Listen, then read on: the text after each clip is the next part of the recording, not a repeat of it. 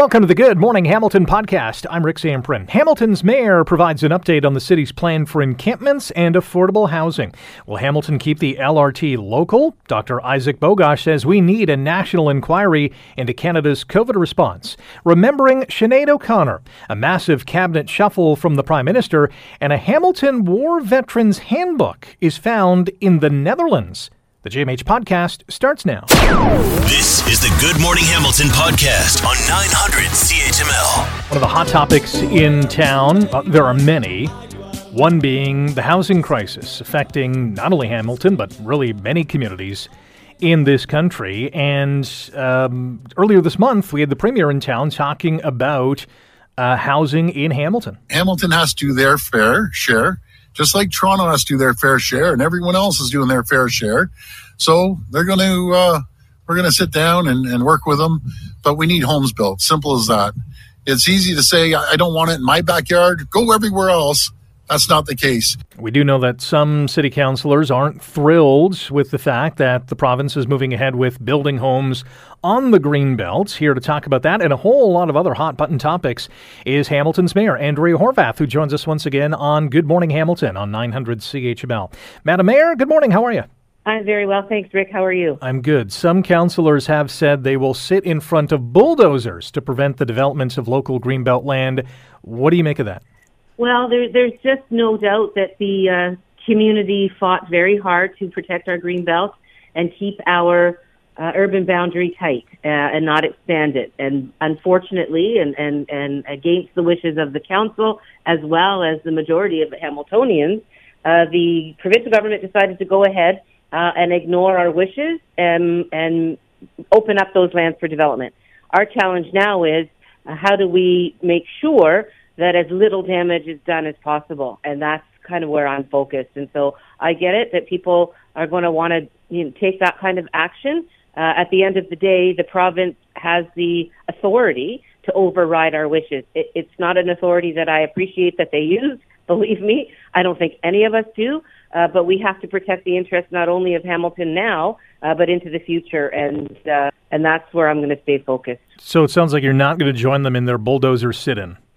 Uh, no, I won't be doing that. Uh, but I don't uh, think that that we should just you know just walk away and, and not do anything. And so that's why I'm I'm hoping that we can have serious conversations with the government in terms of uh, uh, protecting the city's interests. And and that's uh, I I always fight for the city. I'm always going to fight for the city.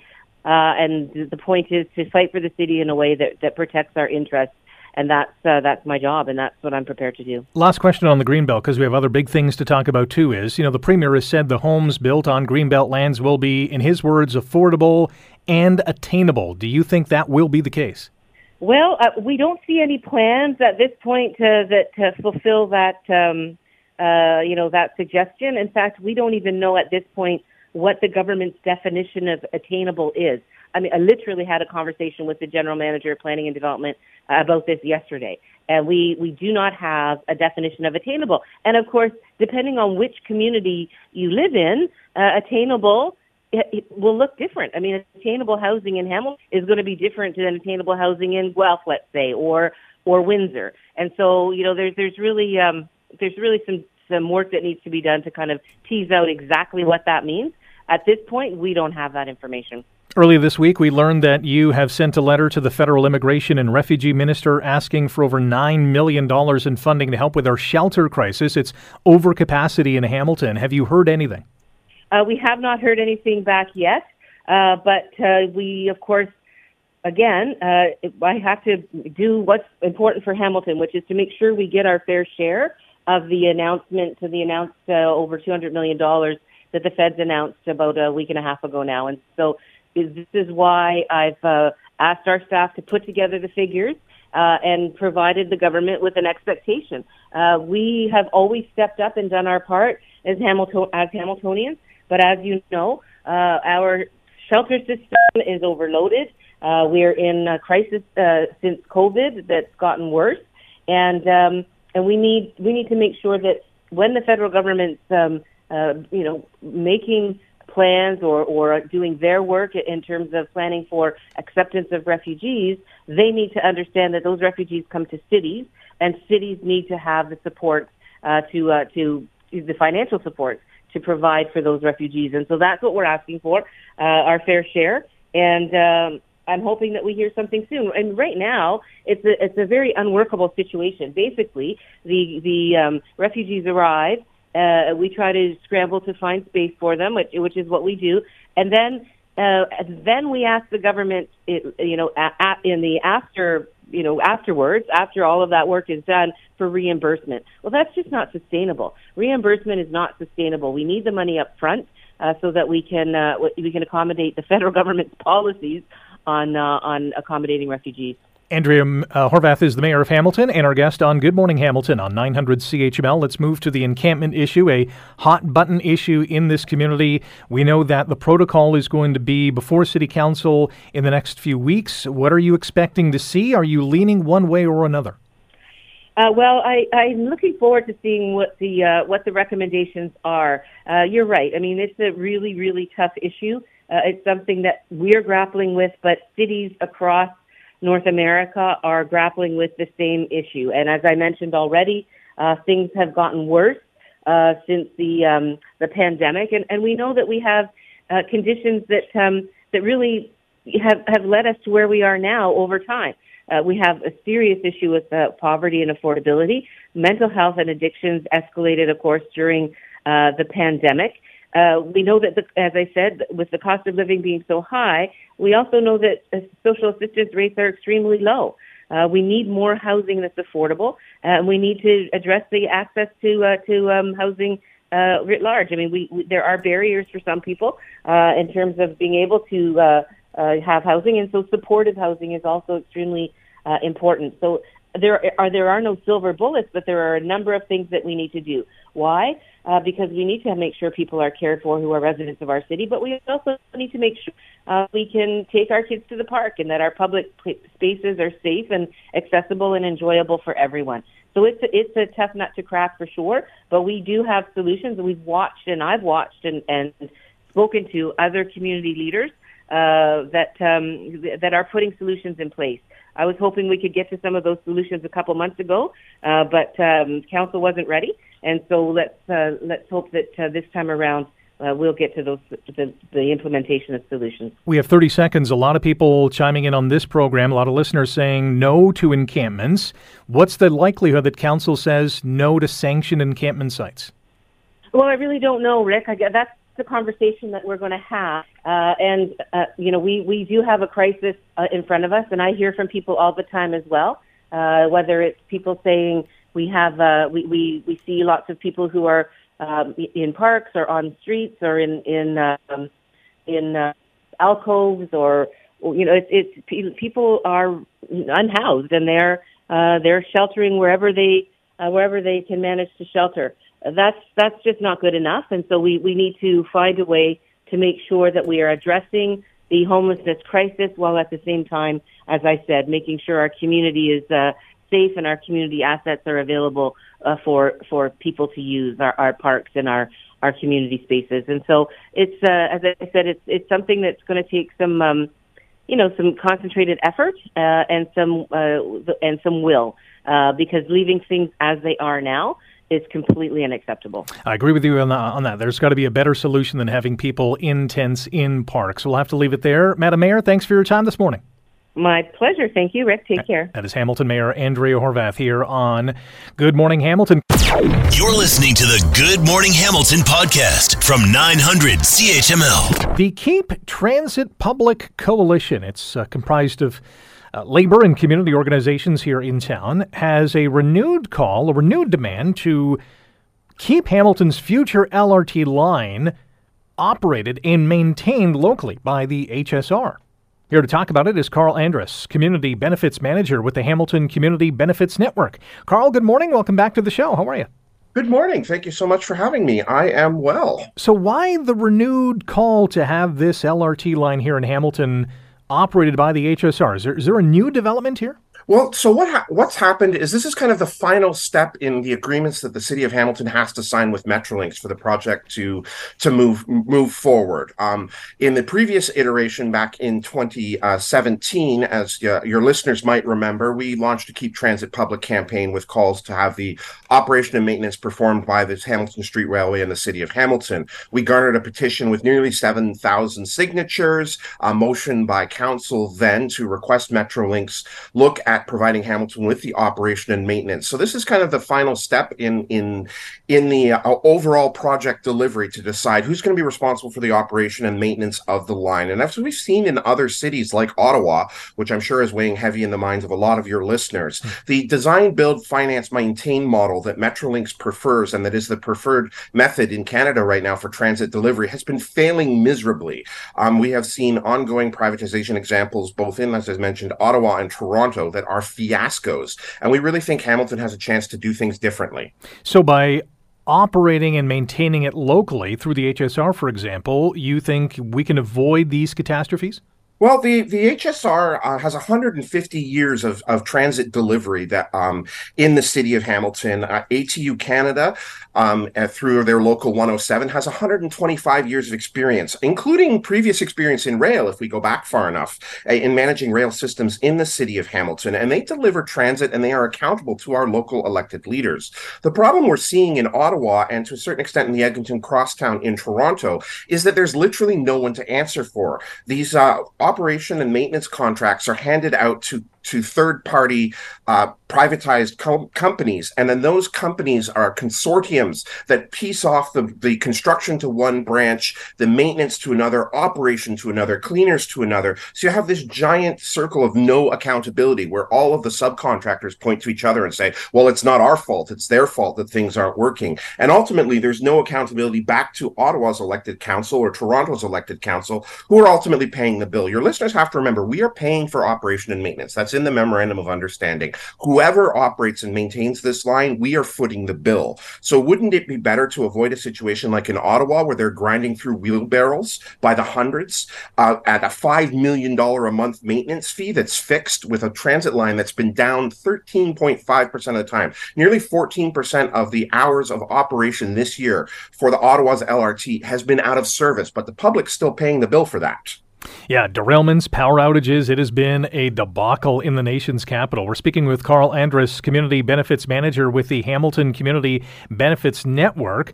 They're among the Keep Transit Pub, uh, Public Coalition that is calling on Hamilton's future LRT line to be operated by the HSR and maintained by the HSR. When do we figure out what Metrolinx is going to do with this? When do they make their decision?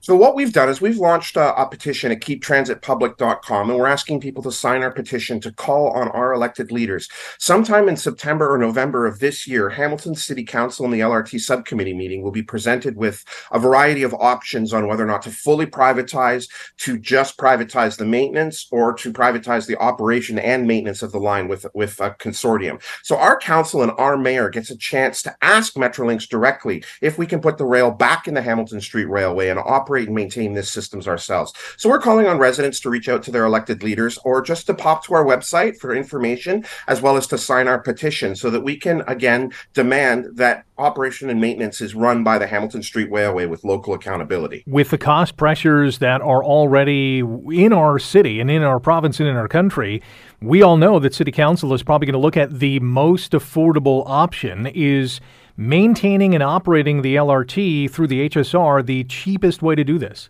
It's certainly the best way to do it. And as we've seen from other public private partnerships, they end up costing a lot more in the long run.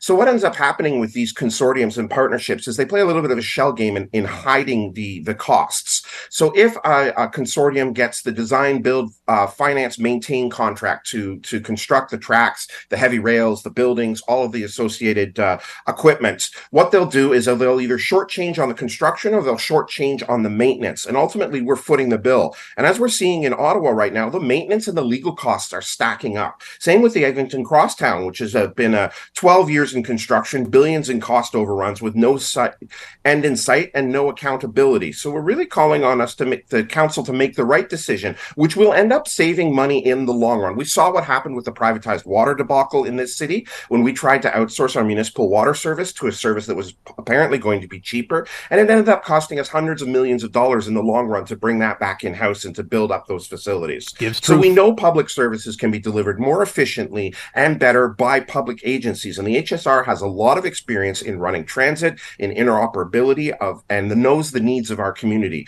And we as a coalition really believe that it's the best choice. And in the long run, it will end up saving taxpayers money because we're not paying for that extra profit incentive for a third party company to operate the system. We would be paying those costs directly ourselves. Yeah, this is a case of you get what you pay for. Karl, we'll have to leave it there. Thanks for your time this morning. Thank you very much for having me. And get more information online at keeptransitpublic.com. You're listening to the Good Morning Hamilton podcast from 900 CHML. COVID 19, remember that? Well, there's now a call for a national inquiry into Canada's response to the pandemic, and it comes from the BMJ Medical Journal, the British Medical Journal. Here to talk about it is Dr. Isaac Bogoch, staff physician, general internal medicine, and infectious diseases associate professor in the Department of Medicine at the U of T. Dr. Bogoch, good morning. Welcome back to the show. Hey. Morning, Rick. I'll, I'll cut to the chase. Do you think we need a national inquiry? I think we need some introspection and uh, certainly an objective, uh, independent view as to what we did well, what we didn't do well, what we can improve upon. I think there's multiple different forms as to how this is done, um, and we need to find the correct modality to do this. But yeah, of course, we definitely need to look into what we did, why we did it, how decisions were made, because sadly, we're going to have another pandemic. We know that's going to happen. That's a certainty. There's very few certainties in life, but there will be another pandemic. We just aren't sure what the organism or the bug will be, and we're not sure when it will be. But you know, we know pandemics have plagued humankind since the dawn of time, and we'll have another one. We have to be ready for it. So, learning these lessons is extremely important. Was the biggest failure what happened in the long term care facilities? Because that's where we had an overwhelming number of deaths. I'm with you on this one. I think that was definitely at the top. Uh, there's probably a few others that are up there as well, but that's definitely one of them. That was tragic. And we didn't fail our long-term care facilities once. We failed them multiple times, but you know there were just a horrific number of deaths in the first wave, and then again in the second wave. And we had known for you know over a decade before that long-term care facilities were vulnerable to infectious diseases outbreaks. In fact, uh, we were dealing with them every single year with influenza outbreaks. We knew there were staffing issues. We knew there were infection prevention and control issues. We knew they were very vulnerable, and you know it took sadly COVID nineteen to sweep through them during the first wave and during the second wave, ultimately leading to thousands and thousands and thousands of deaths. From a healthcare perspective, and I mean you're you're in the game, you're in this profession. Uh, we heard time and time again about staffing shortages and burnout and people leaving, and and and you lived through it. How did physicians and nurses and everyone in the industry get through it? And, and what lessons did you learn for the next time?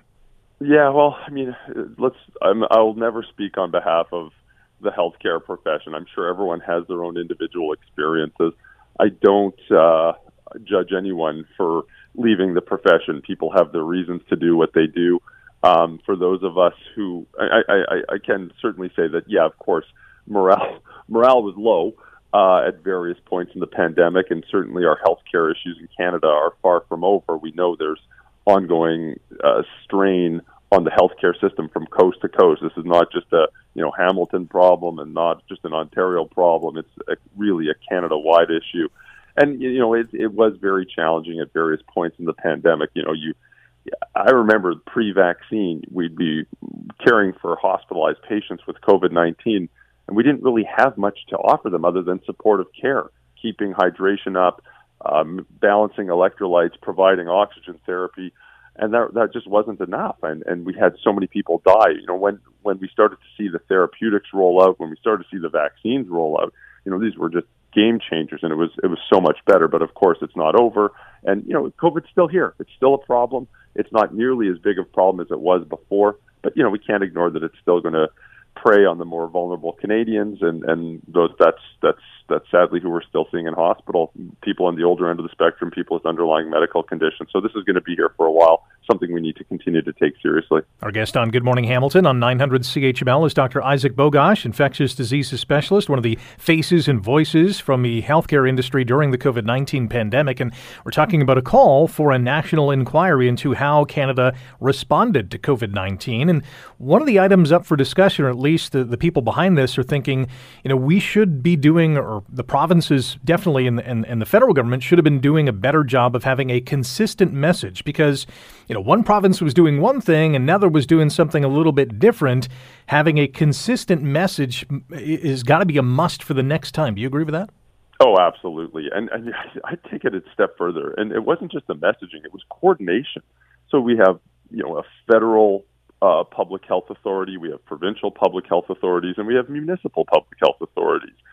And you know, there were many times during the pandemic where different provinces were doing different things.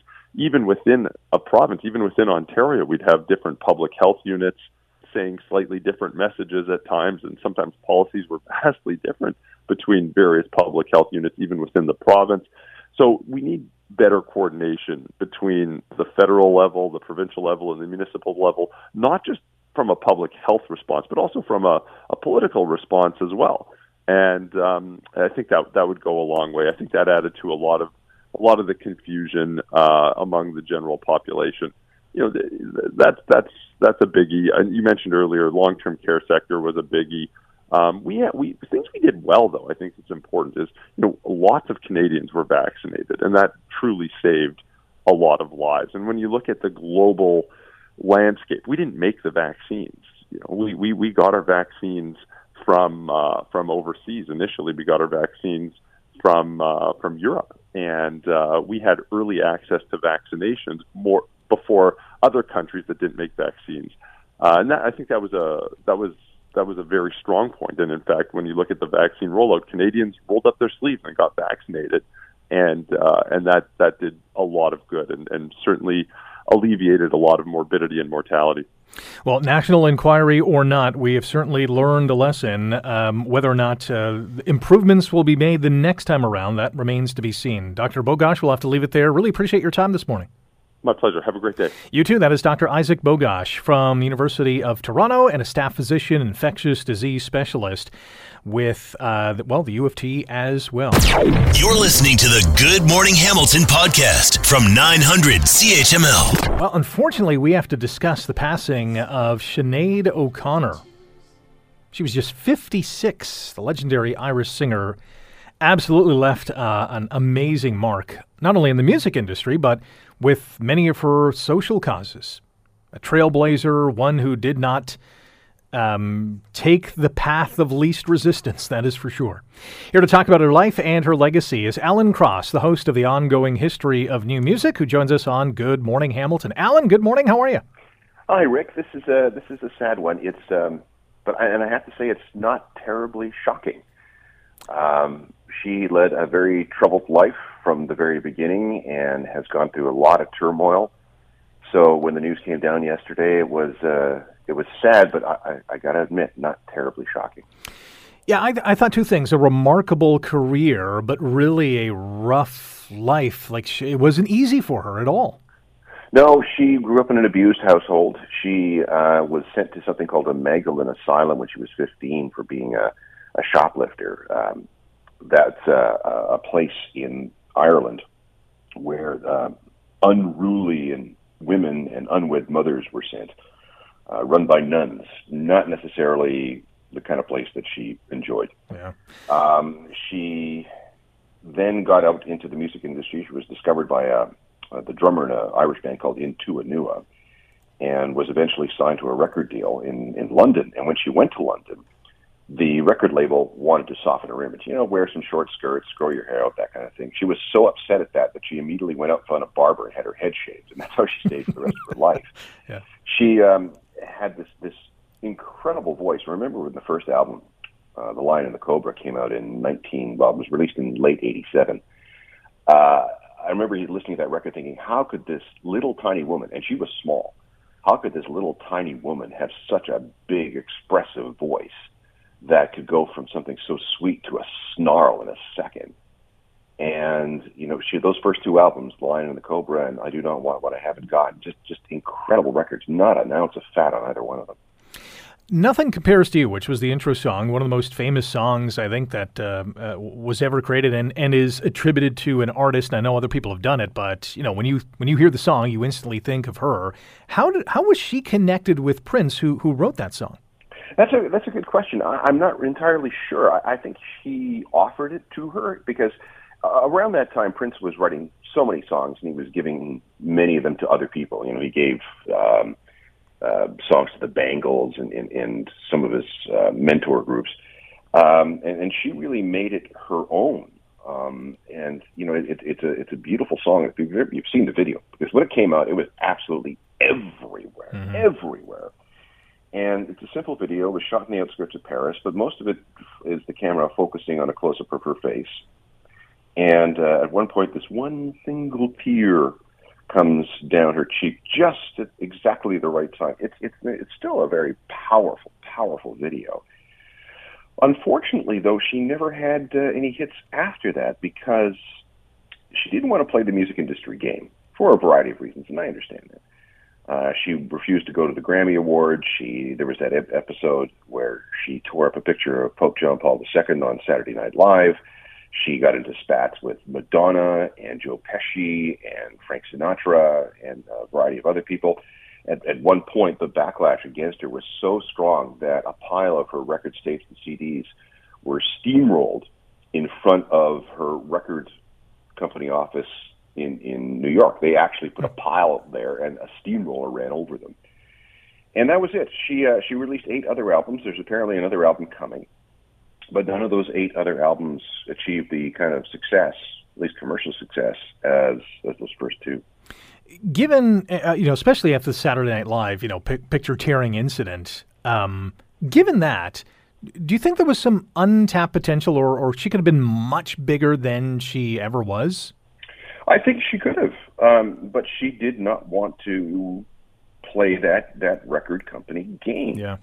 And she was the other. She got this reputation as being difficult. Well, that's one way of putting it. Like that's a nice way of putting it. This was a strong woman with with real serious opinions about herself and her art, and no one was going to get her to deviate from that.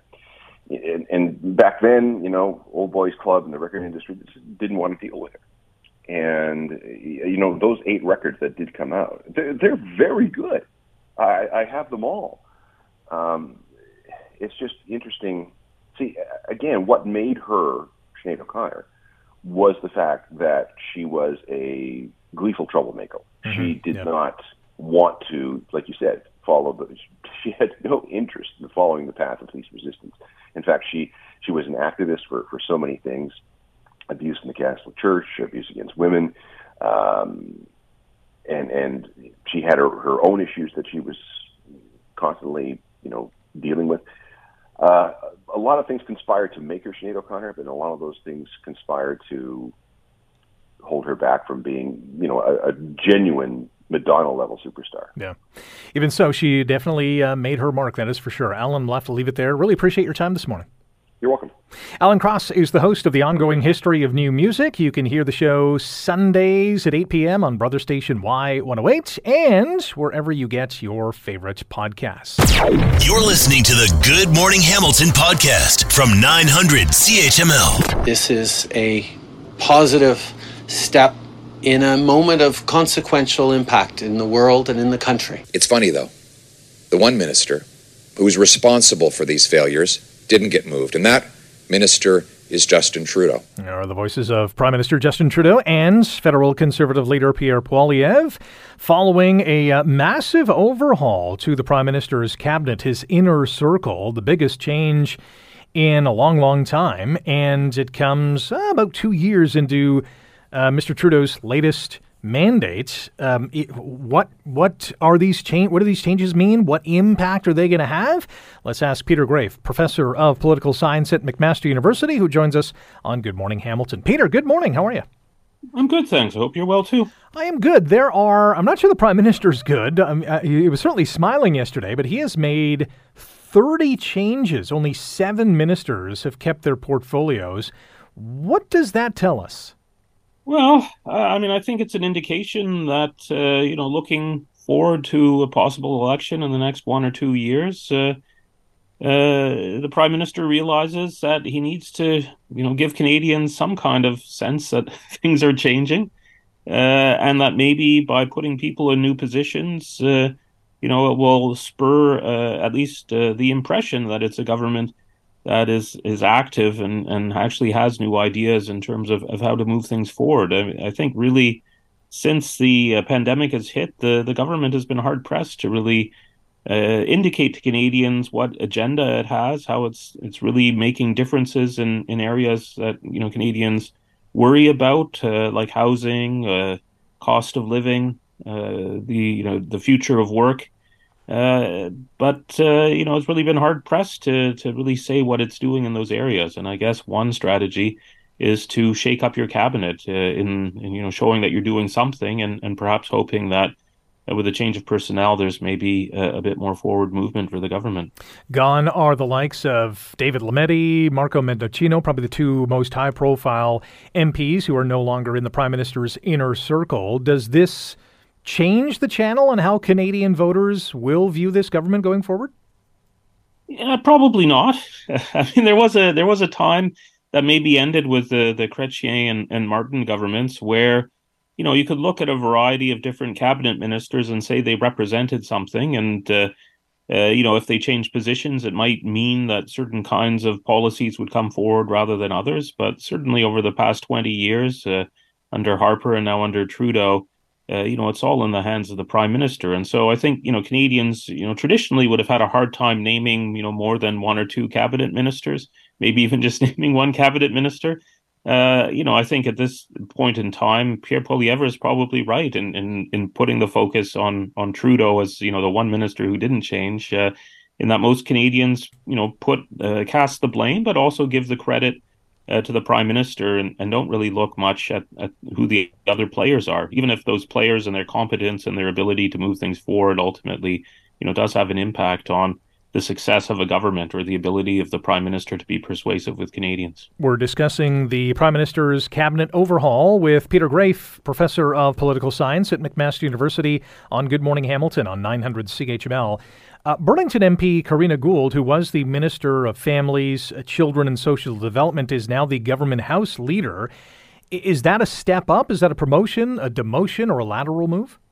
Well, I, I think in the world of politicians, it's probably seen as a promotion. It's a very responsible position, uh, you know, and enables you to, uh, you know, have a certain amount of power over what uh, your ministers and and ultimately, you know, what the caucus does. So, I mean, it's a it's a pretty uh, important role in that way. Although I think, uh, you know, for Canadians on the outside looking in, they'd say yes, but what are you actually getting a chance to change? At least as a minister of families, you know, you had your hand on a number of policies that that uh, affect us in the day to day. So I think for a politician, that's a step up.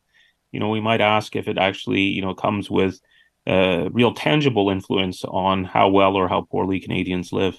One more minute for you. This uh, cabinet shuffle comes on the same day of an Abacus data poll that shows the Liberals are now trailing the Conservatives by 10 percentage points. They've never been double digits uh, in, in a trailing position for a long, long time. Uh, d- does this cabinet shuffle come at the right time? Uh, well, it's hard to say. I think Canadians probably would like to see a government that showed more competence, uh, even in getting the small things right, like appointments and so forth. Um, you know, it's not clear that in changing all these files and having to bring new cabinet ministers up to speed, that you're actually going to, you know, increase that sense of kind of daily competence or maybe even the incompetence of people in new positions who are learning.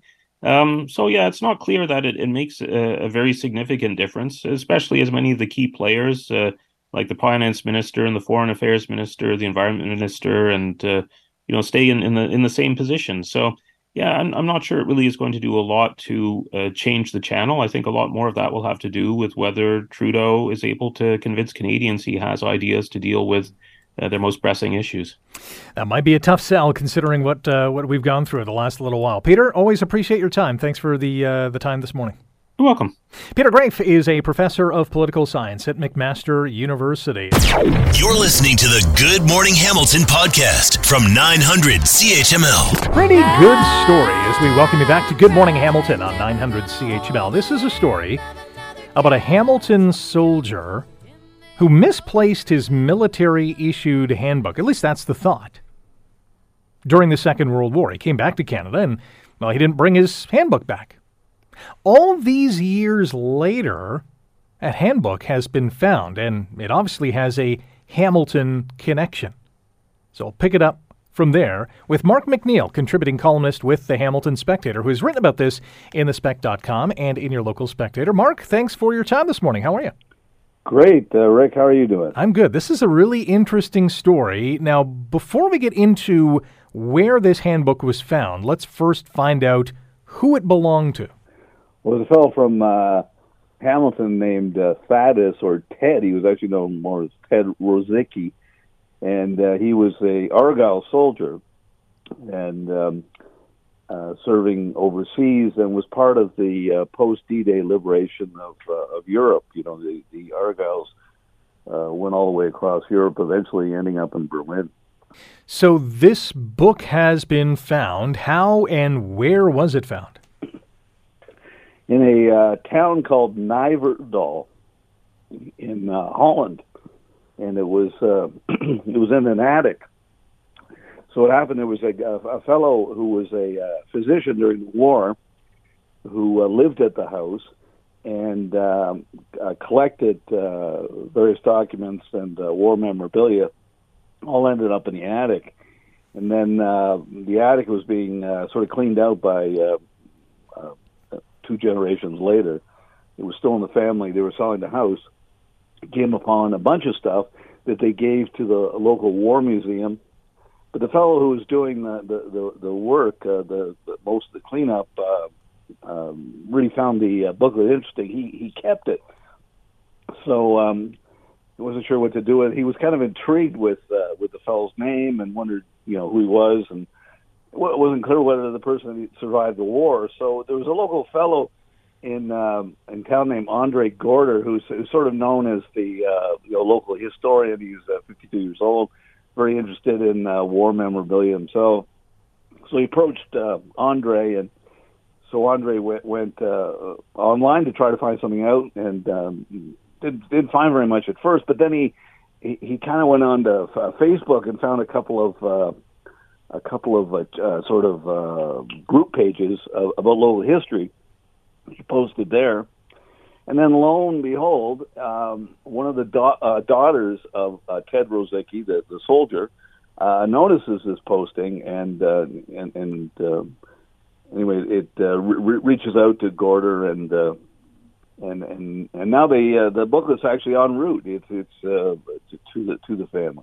So, from what I understand, this this book was found in the attic by a guy who's kind of cleaning it out as they're selling the home, as you mentioned. Yeah. Um, uh, gets the help of this, you know, lo- local war historian yeah. who finds the family in Hamilton through a Facebook post, and yeah. now the book is en route to Hamilton. And from your article, it appears that the book is going to be heading back to the Netherlands. Well, it, it, it really the last thing that uh, came up in the uh, conversation with the uh, the family. You know, they they they uh, they sort of uh, met met amongst themselves and figured, out you know what's the best way to uh, to deal with this. So they'll they'll keep it till uh, the uh, the 80th anniversary of the liberation of, of Holland, which is in uh, 2035, and they're planning to travel to Holland to this town. And and they uh, would give the book back, or essentially to the uh, to this uh, museum so they, they'll uh, they'll keep it. Uh, the family plans to keep it for uh, you know year and a half. Wow, that's uh, that, that'll be a pretty special reunion. What else do we know about this soldier? Well, he um, he was part of a, a reinforcement for the Argyll. Um, it looks like he was uh, he uh, started in '43 and uh, survived the war. Of course, he um, came home and he, he kind of worked in uh, in uh, menswear and sales, and uh, so he he ran a store on uh, Concession Street for a while. And he also worked for Cambridge Clothes, which would be kind of a, a division of Coppley.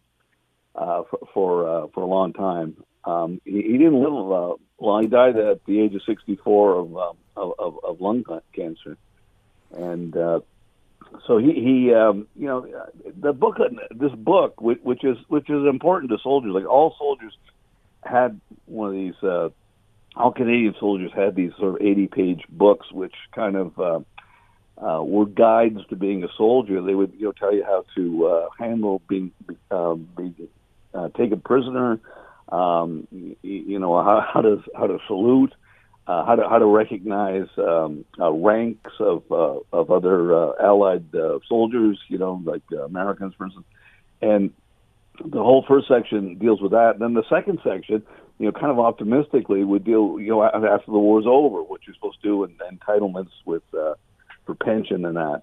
And so it gets personalized because you know the first page becomes biographical, which which you probably saw in the graphic, and then there's a bunch of open pages at the end um, for notes, and and he sort of uh, took all kinds of notes uh, in there about his family and different correspondence with his family, and and and also uh, some addresses of some fellow soldiers, and and so it was personalized uh, for him.